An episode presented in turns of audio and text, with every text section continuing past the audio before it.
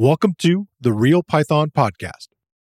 This is episode 158. Do you need a refresher on using Docker with Python? Would you like to learn how to configure a continuous integration pipeline with modern tools in Docker? This week on the show, Christopher Trudeau is here, bringing another batch of PyCoders Weekly articles and projects. We share a recent Real Python tutorial from Bartosz Zaczyński about building continuous integration with Docker. Docker provides consistent environments for configuring, testing, and delivering Python applications. This tutorial will help you get up to speed with current Docker and CI techniques. We also speak with Bill Pollock from No Starch Press about Hacker Initiative. This public nonprofit gives back to and strengthens the hacking community. The 2023 grant cycle is currently open until August 15th, and we discuss the application process and projects from previous grant recipients. We cover several other articles and projects from the Python community, including a news update, implementing metaclasses in Python, creating time machine style backups, and scanning your project for vulnerabilities. All right, let's get started.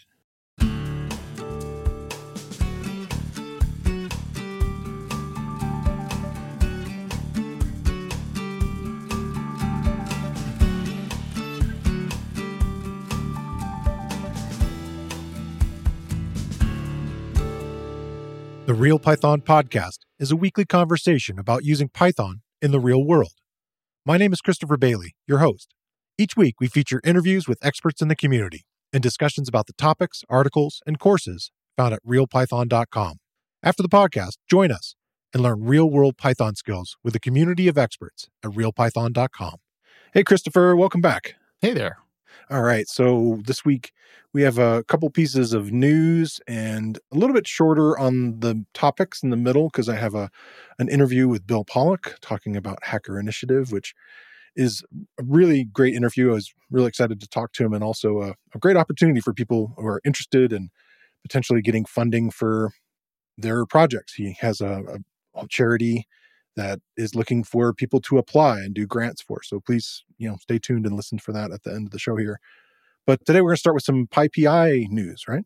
Yeah, there's lots going on over at PyPI. I, am not sure if this is how funky things always were, and now we just know about it because they have a blog. Yeah, the blog is new. Yeah, or whether or whether somehow the blog is causing the universe to conspire to give them stuff to write about. I don't know how it's happening, but there's yeah bunches going on.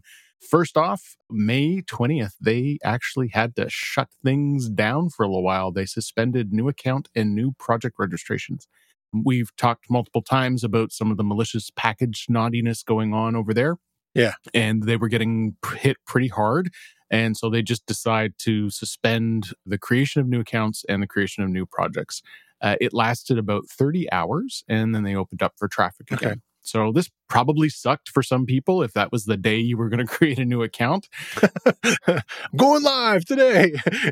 uh, but I'm kind of happy that they're doing it, right? Like this is yeah. it, it's it gives them another lever that they can use uh, when this stupidity is going on. So uh, especially if it's automated on the exactly yeah. Side. So more more yeah. power to them for doing this. I think it just shows responsibility. So that's great. Yeah, good. And uh, the second bit also from the PyPI blog, uh, evidently back in March and April they were subpoenaed for user information by the US Department of Justice. And because of how this stuff works, they're not allowed to say very much about it. They have written a lengthy posting about what kinds of information they have and could have been made to turn over.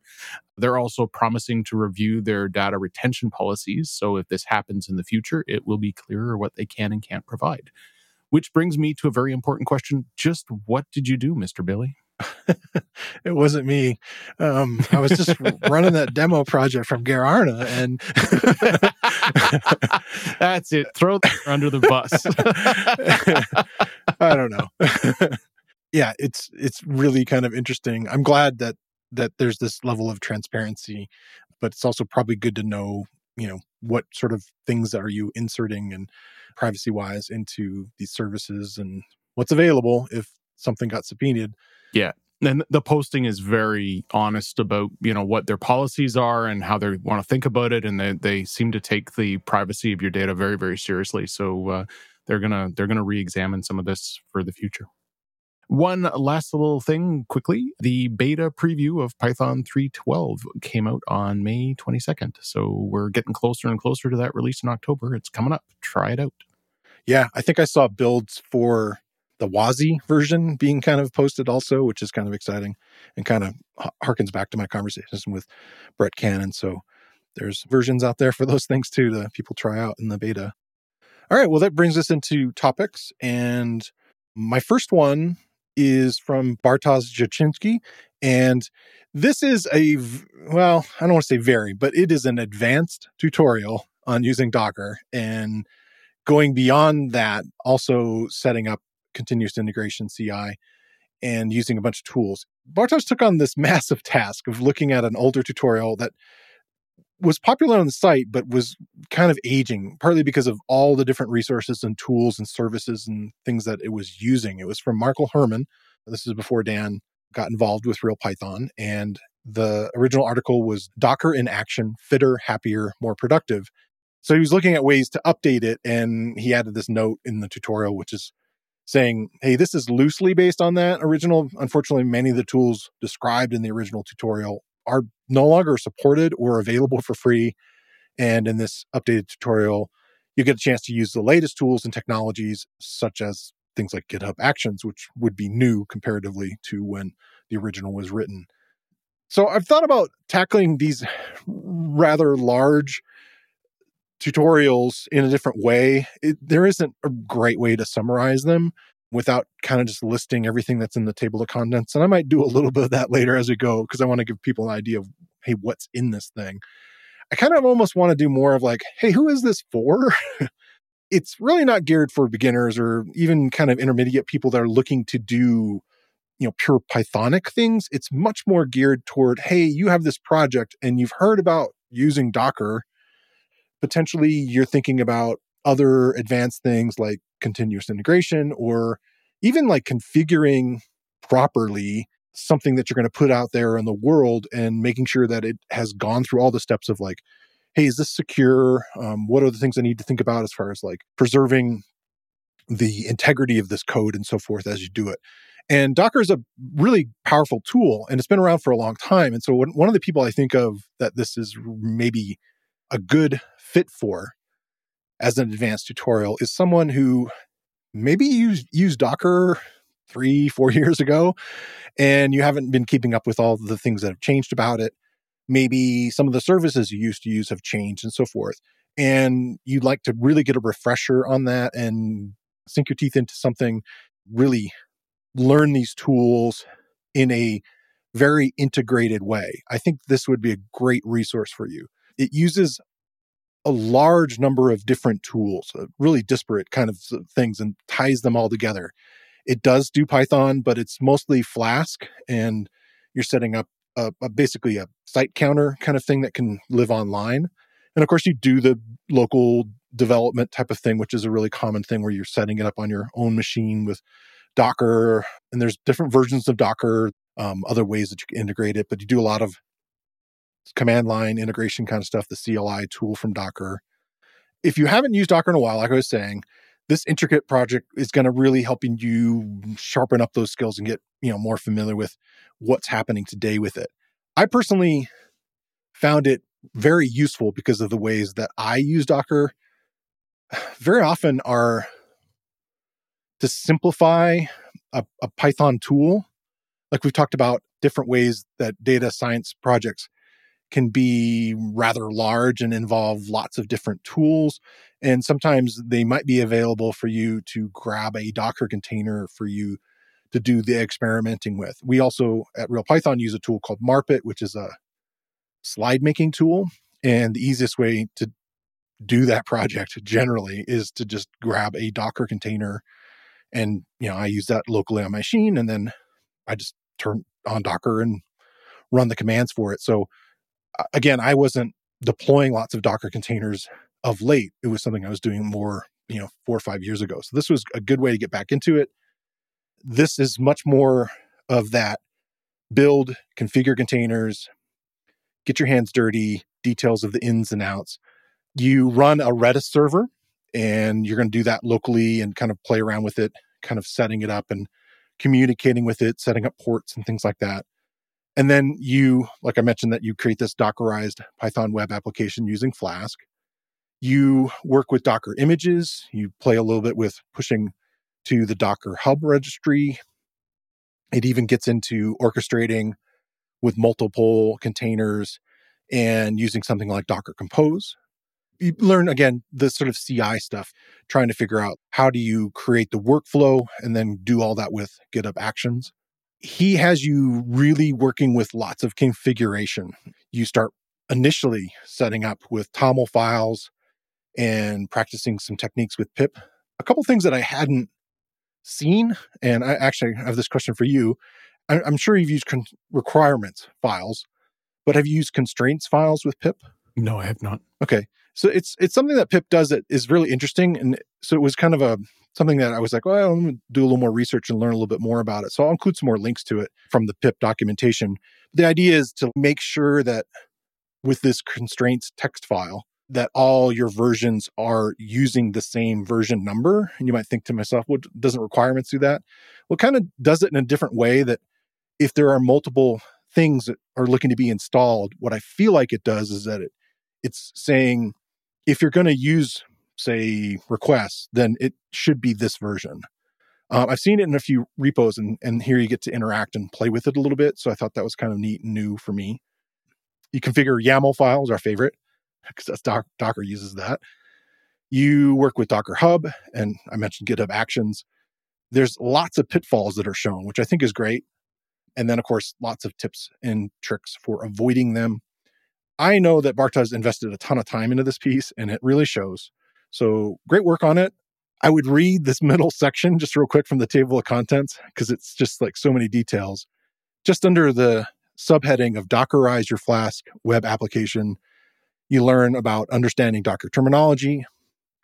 You learn the anatomy of a Docker file, choose the base Docker image, which involves how small can I get it, what Linux distribution, what version of Python pre installed, how to isolate the Docker image, caching your project dependencies, running tests. Use PyTest in this a lot. Specify Docker commands to run in Docker containers. Recognize your Docker file for multi stage builds. Build and version your Docker image. Push the image to a Docker registry. And then yay, run the Docker container. so that's just like in this one portion in the middle of this table of contents. So you can kind of see the the amount of detail that you get into. So it's definitely a DevOps kind of thing, but the intersection of Python and that is pretty common, especially if you're wanting to host or deploy things and they're not using like a, a pre-configured solution. This will help you with a lot of that stuff. Great job. I'm impressed with the amount of detail that went into this project. What's your first topic? Uh, uh, so this is a course from a frequent real python contributor named christopher trudeau. I hope i'm saying that right. Uh, it's called metaclasses in python. Uh, metaclasses are one of those things most people never need to use uh, but learning about them teaches you more about how classes work in python so it can be fun. Yeah. Uh, let's start with the tricky stuff. Meta classes are, well, meta.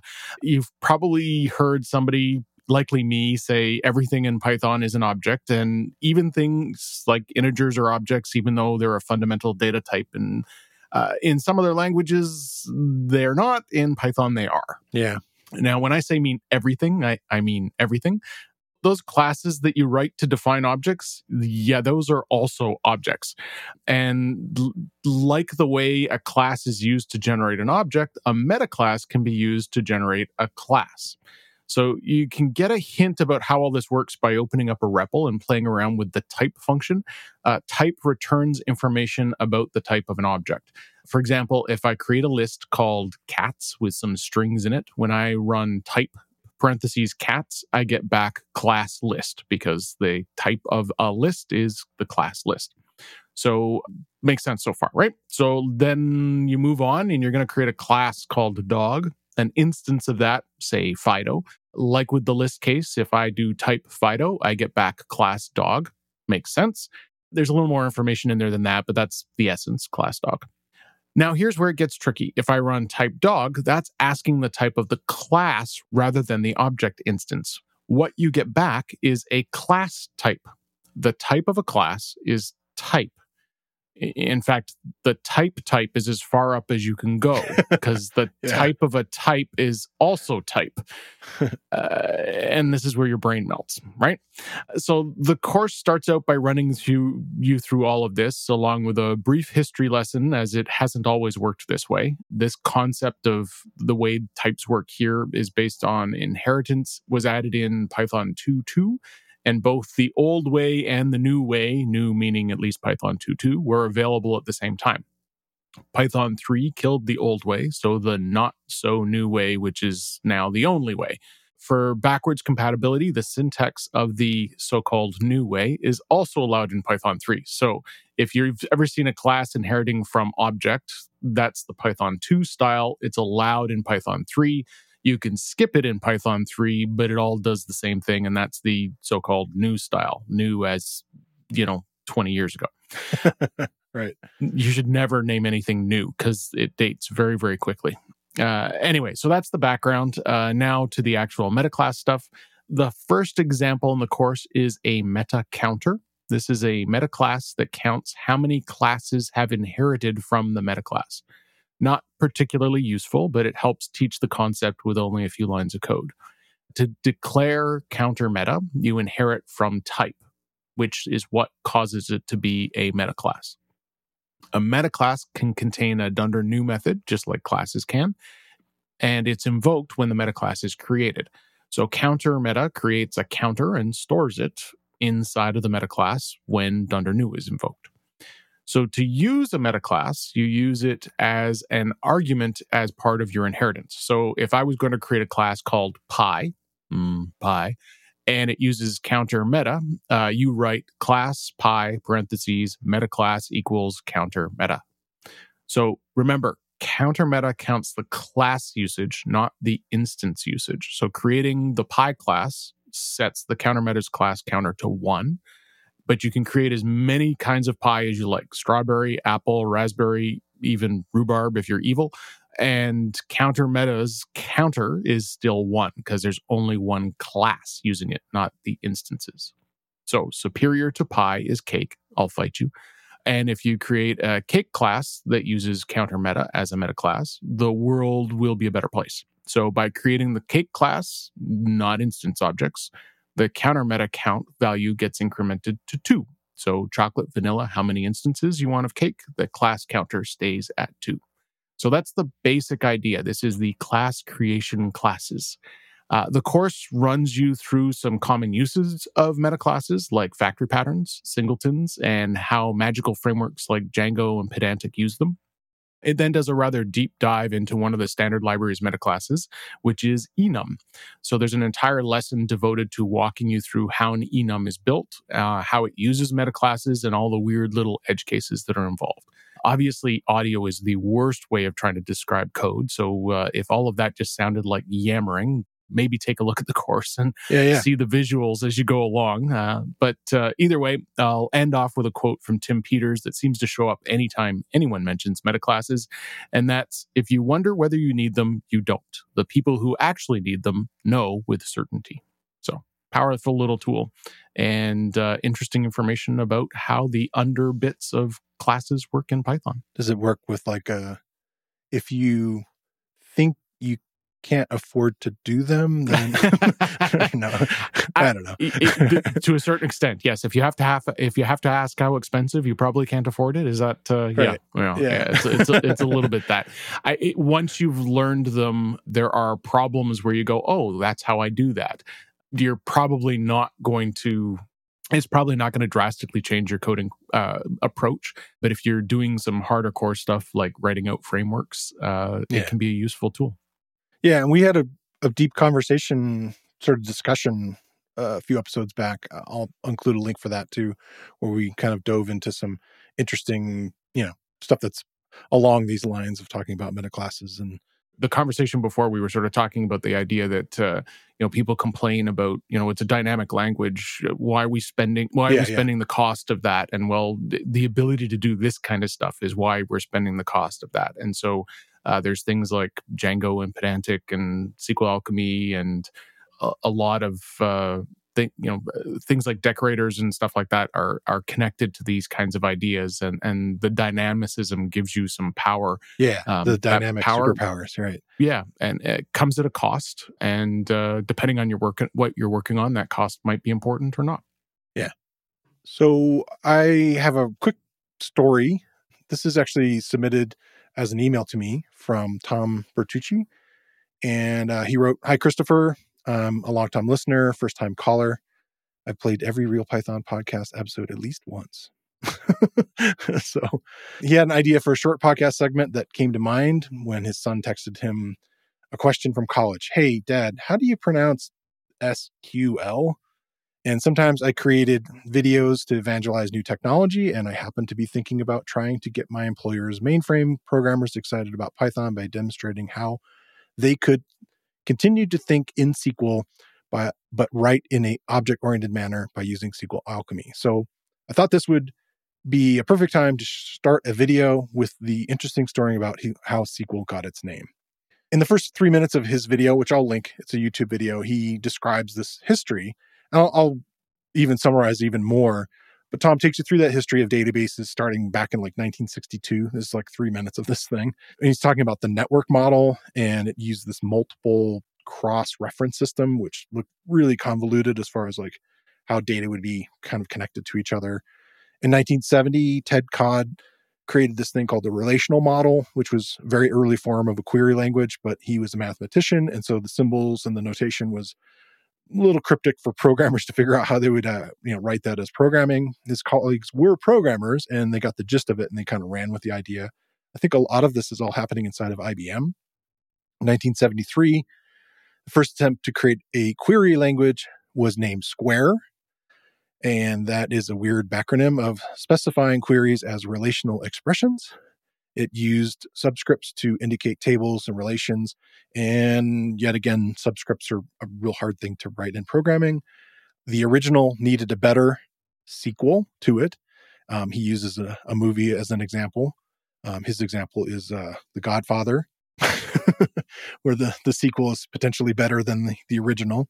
So in this case, it was named S E Q U E L, and that was for Structured English query language, a backronym, if you will.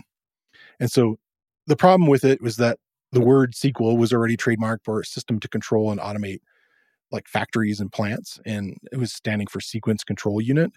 The creators removed the vowels, still pronounced it SQL, and removed English from the name. So SQL, those letters, are structured query language, but it's always been pronounced SQL. So hopefully that ends controversies on how to pronounce SQL. This week, I want to shine a spotlight on another Real Python video course. It's the one that Christopher Trudeau was mentioning earlier about metaclasses. Metaclasses are an important but mysterious behind the scenes mechanism for instantiating classes in Python. In this course, you'll learn about how Python's metaclasses work within object oriented programming. The course is titled Metaclasses in Python, and it's based on a real Python tutorial by John Sturtz. And the video course is presented, as I mentioned, by my co host, Christopher Trudeau. And he shows you how everything really is an object in Python, including classes themselves, how the type function works, how classes instantiate objects and get instantiated themselves.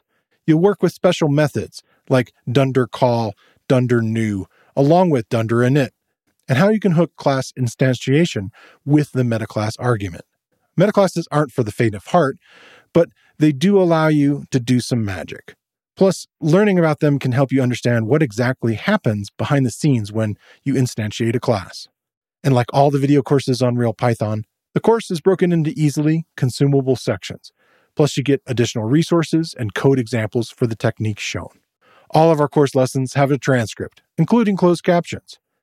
Check out the video course. You can find a link in the show notes, or you can find it using the enhanced search tool on realpython.com. So that takes us into projects. Do you want to go first? Sure. Uh, my project this week is from a GitHub user ASWin with four N's, uh, and it's called PyScan. Uh, this utility reads either a requirements.txt or a PyProject's TOML file and does a lookup for each of the things found in there against the open source vulnerability database. And if you're like me and you've never heard of the open source vulnerability database, well, it's kind of exactly what it sounds like. It's a public database filled with little JSON structures that describe vulnerabilities in packages. So as security researchers or package maintainers find problems, they add information to the database and it's got a public API and there's actually a command line tool you can use to look stuff up inside of it. So PyScan uses that API. It's a pretty simple program, essentially reading your project dependency declarations, looks them each up inside of the OSV, then prints out the result. The package is written in Rust, so the scan happens quite quickly. This seems to be an increasingly common approach these days with Python dev tools. Yep. And uh, yeah, so it's a neat little thing. Uh, ASWin is a student, or at least claims to be a student. Uh, nobody on the internet knows you're a dog complete tangent here, but I looked that cartoon up because I was trying to remember the artist's name and I had a total Mandela effect moment. I was confident this was a Far Side cartoon uh, and even had a mental picture of the style. And nope, it was a New Yorker bit by Peter Steiner. My apologies, Mr. Steiner, and uh, take it as a compliment for being grouped in with the great Gary Larson. Anyways, what was I saying? So, student, so give ASWin some love. Check the project out. Uh, give it a GitHub star or uh, buy the starving student a coffee. Uh, neat little project.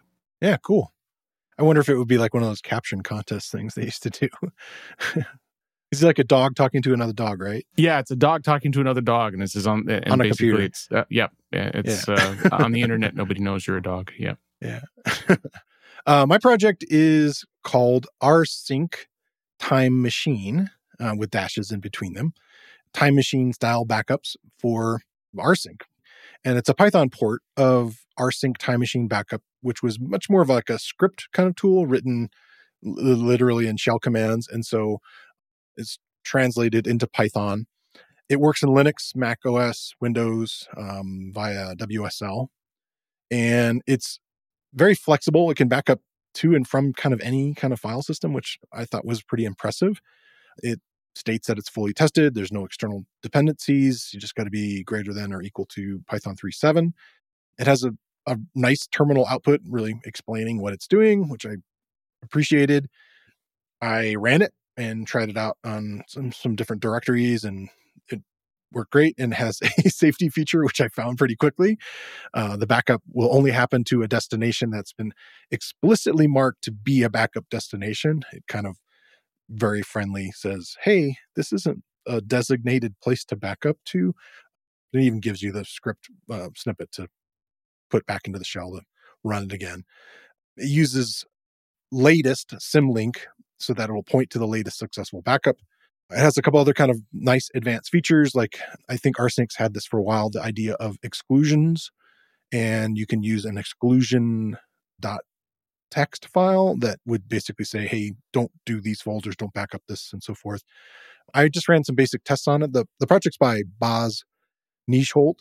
Um, I'll include links to it, and then I'll include links to the other like, former projects and stuff like that. And also, if you're interested in the, the exclude um, from, I had to kind of do a little search to see how that stuff's formatted. But it's pretty pretty straightforward.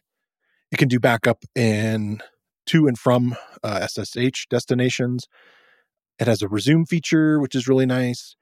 And the idea is that as it does this backup, it will just do, you know, in a particular destination, it'll show a current date that would have, you know, the, existence of everything you were backing up. And then it will have sort of a managed version of those dates. So if you've ever seen Time Machine before, it, it makes sense um, if you're a Mac user on that. But again, this will work on pretty much any system. I don't know. I'm pretty impressed with it. Um, it's also just a neat project to kind of look at as far as the the overall structure of it. R Sync Time Machine. Cool. Every time Time Machine fails on me, I, I always go, I'm going to have find another way around this. So um, it's something to check out. Yeah. all right. Well, thanks again for coming on the show and bringing all these articles and projects, Christopher. Always fun. Talk to you soon. Up next, I'm going to talk to Bill Pollock from No Starch Press about Hacker Initiative and its 2023 grant cycle. Hey, Bill, welcome to the show. Thank you. Thank you for having me join your show. Yeah, it was really fun kind of meeting up with you at PyCon. I know Dan had met you last year and I saw you come by Mhm. the booth, but this year we got to talk a little bit, and you uh, told me a little bit about Hacker Initiative and how you were looking forward to getting the word out about getting people to apply for grants. So um, I thought maybe we could start here. Like, what would be your definition of a hacker, or maybe the organization's definition of it? So when I when I founded what what was called the No Starch Press Foundation, but then uh, we changed the name uh, two years ago, maybe to Hacker Initiative. The idea was to support uh, like a broad range of hackers. So we have kind of like I don't know, we could we could split people into old and new camps, for example, but it's not really that simple. It's much more nuanced. Yeah. The word hacker has come to mean all kinds of things. We have the food hacker, we have the the, the IKEA hackers. You know, I mean, there's all kinds of things that people do. yeah, true. Right.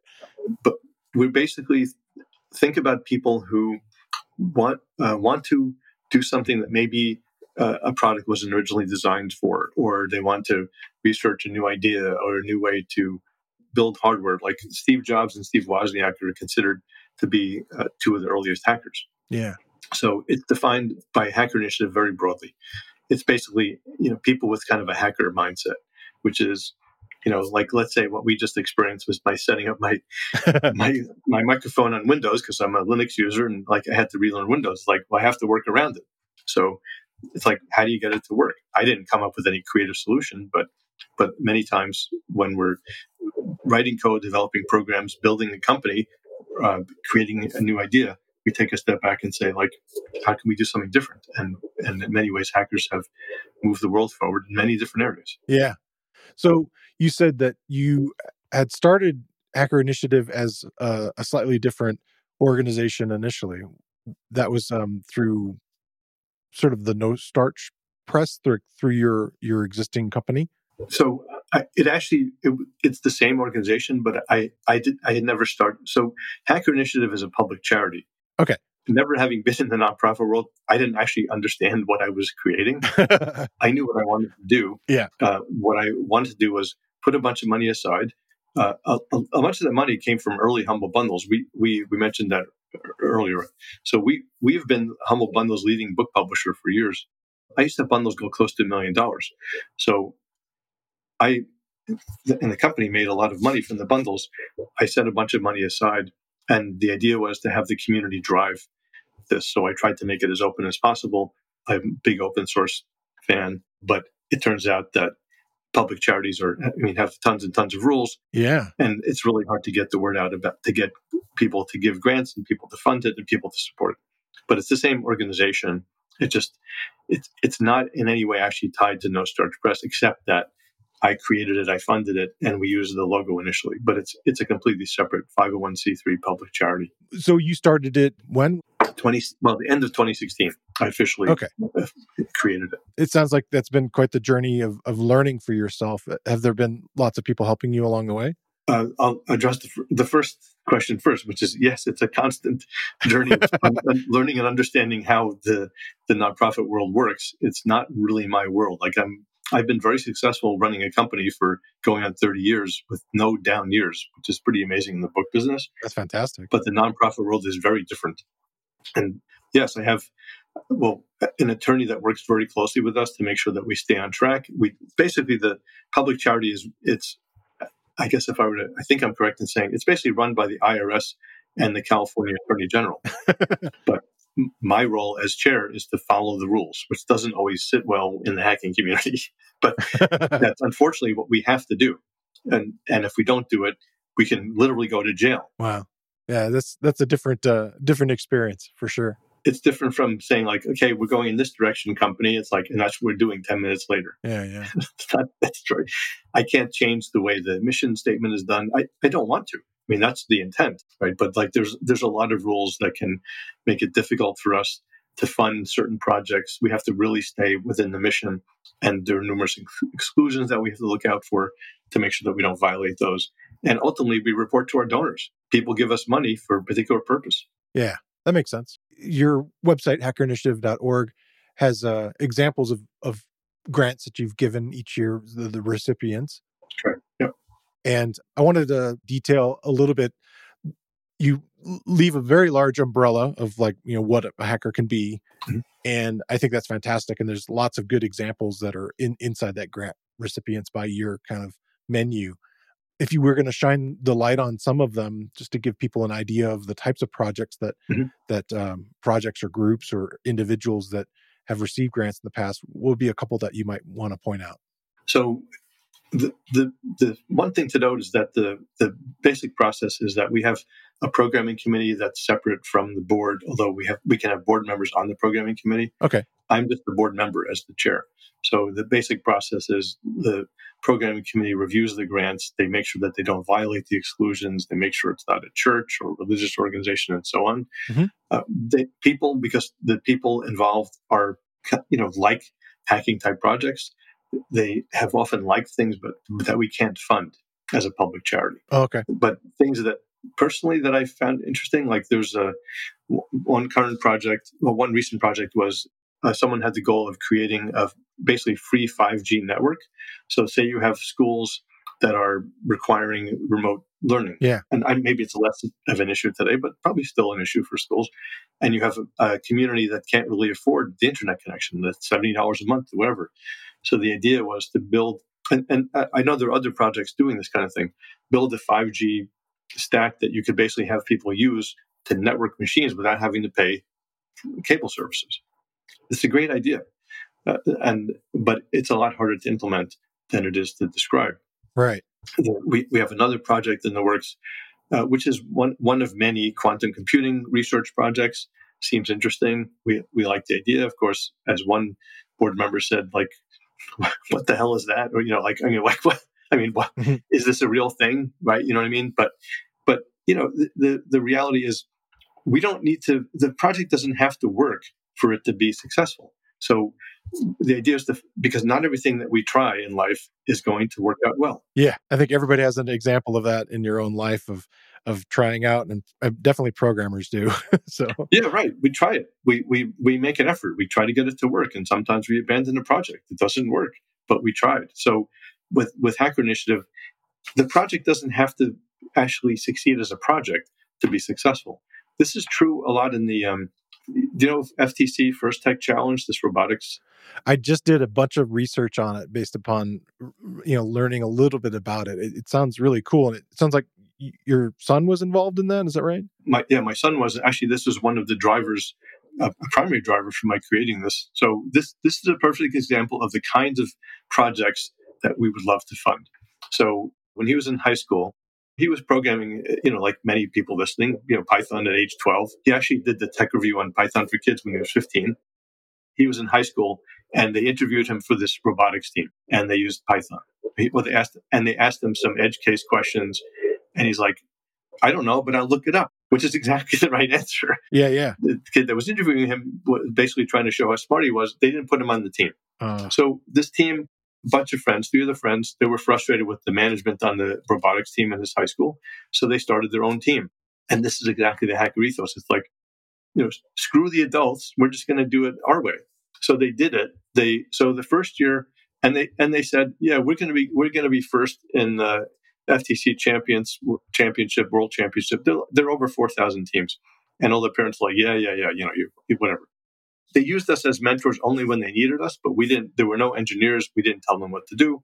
Uh, they would come to us when they needed something and basically like end the call once they had literally when they had what they needed. They went back to the group. Yeah. They learned everything on YouTube. They used the tech shop at the time. They got some deal where they made like beautiful parts and stuff.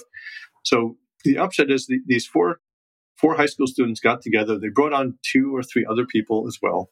In their second year, they came in second in the world championships, which Wow. uh, second out of 4,100 teams. And they were competing against teams that were like Google engineers sponsoring them or, you know, Intel engineers and major money. I gave them, I think, $5,000. But the point is, like, e- even, well, they should have come in first, but they changed the robot in the finals, which we, we, but that's also something that we learned, right? right. Yeah. They did a fantastic job. They made an amazing robot. And the great thing was, I had nothing to do with it, and neither did any of the parents. So, what, what they all learned, and this is what the kind of group that we want to support, they had the right motivation. They didn't have to come in second for this to be successful. For- To their mind, yeah, if they didn't come in first, it wasn't successful. Right. But that's not the point for us, right? It's like we want the drive, we want to support that drive. When we build an application, I, I built an application using Install Shield years ago, and people were like, well, if you can use Install Shield, this is in the 90s. They were like, you can write a program. I just did it because I had to and wanted to, right? But it took many hours, and this is a classic thing in building any kind of application. But if it failed, I, it was still a learning experience. So part of it is learning, and then you try again. So Hacker Initiative is not there to judge the merit of these projects. We're looking for impact and measurable results. So in the case of a robotics team, like what's the impact?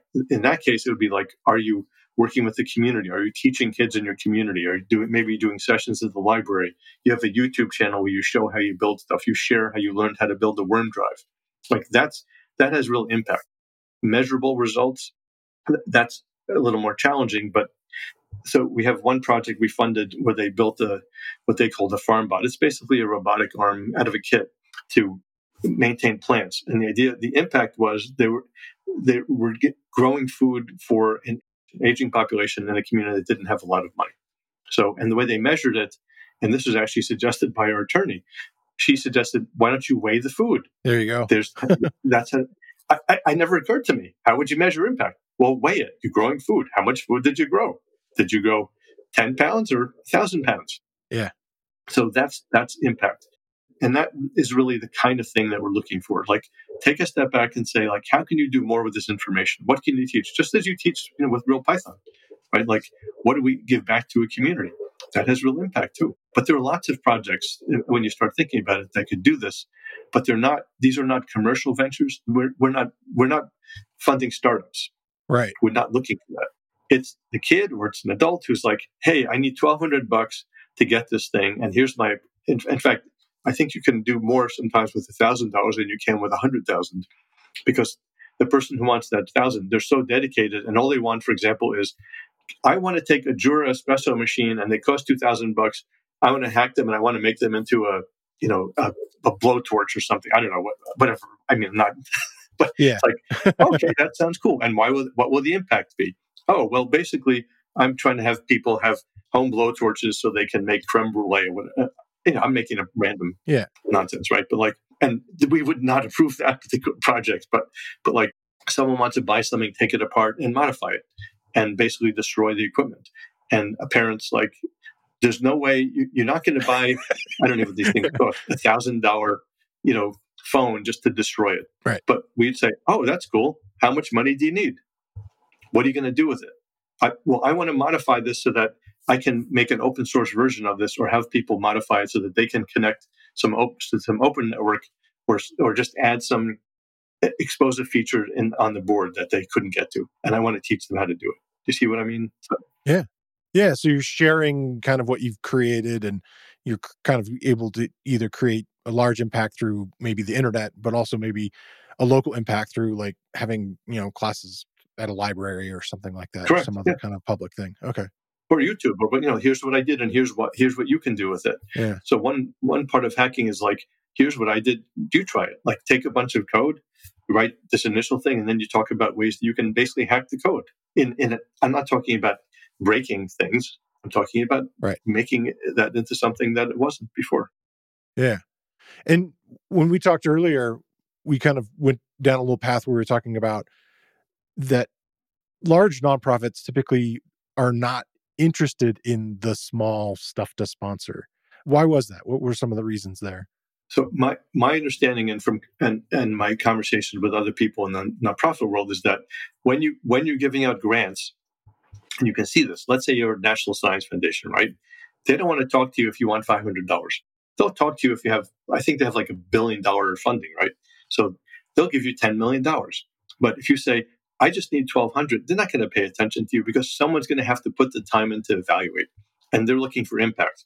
So if you go back to government oversight and say like, here's how we, here's what we funded, you want to show impact and measurable results. This is, this is what I learned about early on about granting. Like when you look at sites like Charity Navigator or similar that evaluate nonprofits, there's a lot of nonsense that goes on in the nonprofit world from what I've seen. And it's a lot of it is there there are definitely there are large, very large nonprofits where one gives to the other, and they they're showing.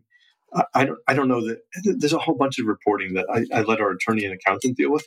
Yeah. but there's a lack, real lack of transparency. And when it comes to evaluating projects, like we're designed to do, we want to do micro granting.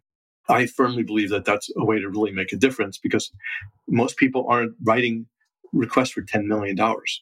They're like, I just need a couple thousand bucks and I'll do this. Yeah, this is going to kickstart our robot team, whatever. Yeah. Yeah, right. Exactly. Right. But like, but with large nonprofits, it's like they don't want to talk to you, not because they aren't, they don't like your project, but they have to actually show to their donors and supporters, like, here's here's how we used the hundred million dollars that we have. Here's where the money went, and they're not going to. If you think about the time investment in like all these little projects, it's not worth it to them because they they're not designed that way. Yeah. So the idea here is to make it easy for people to reach out with projects where someone understands them and can say, "Yeah, this is cool. You want to you want to show how to convert uh, a van to be so, totally solar powered. You have a process for doing it. Um, you're going to release the plans for free. You're going to show people the steps, and like that's something we can support. And again, if it doesn't work, you know, then what we want to do is share the share what failed. Teach us right. what not to do. yeah, totally. So part part of why we wanted to get you on the show is Mhm. you were sort of almost like a we talked to so many people doing uh, conferences this sort of call for proposals Y- you were saying hey I, i'm looking for people to submit grants Yes, absolutely. We're we're. I mean, we we are. the The grant cycle is open on. Think, I think the. I have. I forgot to check. I think the closing date is August. It's on the website, but yes, we, we need we need people to, submit grants because we we're not actually designed. We can't actually go and we can encourage people to submit, but we can't go and say we want to give money to this organization. We're not structured that way, so people need to request it. as i read through it the, it seems pretty straightforward I, I would imagine some people might be nervous about the idea of oh my gosh i've never you know you know unless they're like maybe in the academic world and have done lots of grant applications this Yeah. looks like an application process that I, I wouldn't be that nervous about it seems like it's just like three steps so that's not too bad Yeah, well, there, and there's a human on the other. There's there's a group on the other end. So their their task in the programming committee is to look at what comes in and basically mentor the grant applicant. And that has an interest. So they're okay. I should talk about what programming is in the nonprofit world because that totally confused me initially. This is not. They're not working on coding. The it's the program of the nonprofit. So that's what we when we talk about programming. That's what the committee does. So their goal is to figure out which kind of things meet the mission of the nonprofit, pass or exclusions and such, and mentorship is basically the service of the nonprofit. And that doesn't mean Yeah. we're going out and showing you how to code. It means basically that we're showing you how to, did, did you get the money? Do you know how to use it? Do you know how to, are you getting us the interim report? Are you taking pictures and documenting your project so that we can share, we can share your results? That there's a final grant closeout. So there's a bunch of paperwork yeah but that's what the mentorship committee is meant to do. It's not like in an ideal world down the road we'll have mentors we'll actually match people to mentor to help, but that's not what it is right now. Okay. Yeah the programming is much more like uh programming a film festival and picking the the things and Correct. Or yeah creating the programming for a film festival yeah, and yeah. then yeah, making sure it's going to work okay and that and that people know what's expected of them when they go and show their film. You have to make sure bring your own projector or whatever the deal is, right? yeah. Cool. Yeah, it says the 2023 grant cycle is currently open and it closes August 15th. I'll include links for all this stuff Thank you. and a little bit about the first tech challenge because that, that sounds really fascinating. I'm sure there's some some people that might be interested. Yeah, that's that's an amazing uh, that's an amazing initiative. I don't know what what uh, platforms they're using now. They were using uh, Lego Mindstorms, but I don't know if they're still doing that. And that was started by uh, Dean Kamen, who created the Segway among other things. Like that's not the thing he's most proud of, apparently, but the thing we all know him for. Yeah. that's a great thing, and many people listening may have heard of them about that or been involved. That's a great way to teach people like basic skills: how to run a small organization, how to run a future business, how to actually make a project happen, make it work. Yeah. Earlier, we talked a little about this idea of underserved areas and Mhm. not really based around like income, but like underserved as far as like this community of hackers are maybe not looked at the same way as far as like you know funding and and people being getting involved and i don't know if you can speak about that a little bit more about this sort of underservedness of this community of hacking Yeah, absolutely. I, I mean, I when I grew up, I was the weirdo in high school. I was the kid who liked science and spent the evenings in the science labs. Right. yep. And I mean, this is we had we did have computers somewhere and had punch cards at the time, and I wasn't interested in working punch cards. But we, we have many people around the world who are misunderstood, and I uh, and I, I misunderstood. That would have been a the wrong word to use, but that's kind of what it is. It's like people who are who don't have the resources. Let's say so. In my case, my son growing up had contacts. I go to a lot of conferences. I have a lot of connections. I could introduce him to people. Yeah. That's not true for many people growing up. It's not true for people who have grown up. They might, you know, feel frustrated because they haven't been able to do something. They didn't have the connections. They wanted to learn something. So I always think of this as the brain inside our head, the person, wherever they are, they might be in a super wealthy family. And it's not it's not about money. It's more just like, you know, how many people growing up had someone say, Oh, you don't want to do that, or that's a waste of your time. Go out and play baseball. Right. Now, there's nothing wrong with baseball. I can't catch, I can't hit but it's just not the way I was wired. So I'm going to do something different. Maybe you want to like redesign the baseball bat, and and someone says to you, "You can't do that. You're only 12." But maybe you have a great idea. So and maybe you need 2,500 bucks to get it machined so you can actually test your idea. So we have people in various situations where they don't have the support they could use and part of what they need is money we're not we're not going to mentor you on how to do that with your baseball bat right but if someone's like here's this cool thing I want to do. Here's the impact it will have. Here's how I'm going to measure whether it works. And it's like, that's a really cool project. And we'll, we'll fund it. But, I mean, it's not that simple, but the programming committee might then boost it to the board. And the board's like, yeah, this is cool. Right. But underserved, it can be people living in certainly poorer communities, people without the resources, but it, but that's not the primary motivator. This is that's not how the nonprofit was formed. Yeah but to reach out to people who don't have the support and give them some level of support that will allow them to fulfill a dream, to test something, to prove prove us all wrong about something, you know, to yeah. build quantum, a quantum computer in their bathtub. Right. You know. Yeah, cool. That's awesome. I really appreciate you coming on the show to to tell us about this, and um, I'm looking forward to hearing about next year's grant proposals, and I'm excited to see who comes out and wants to check it out. Thank you. You're you're a really good interviewer, and I appreciate it. Appreciate the, the way you approach it. Oh, thank you so much. I really appreciate the opportunity to to share some of what we do. And I want to thank you for what you do for uh, No Starch. I'm I'm a huge fan. Thanks again. Yeah, thank you for allowing me to, to share this with you. I want to thank Bill Pollock and Christopher Trudeau for coming on the show this week. And I want to thank you for listening to the Real Python podcast. Make sure that you click that follow button in your podcast player. And if you see a subscribe button somewhere, remember that the Real Python podcast is free. If you like the show, please leave us a review. You can find show notes with links to all the topics we spoke about inside your podcast player or at realpython.com slash podcast. And while you're there, you can leave us a question or a topic idea. I've been your host, Christopher Bailey, and look forward to talking to you soon.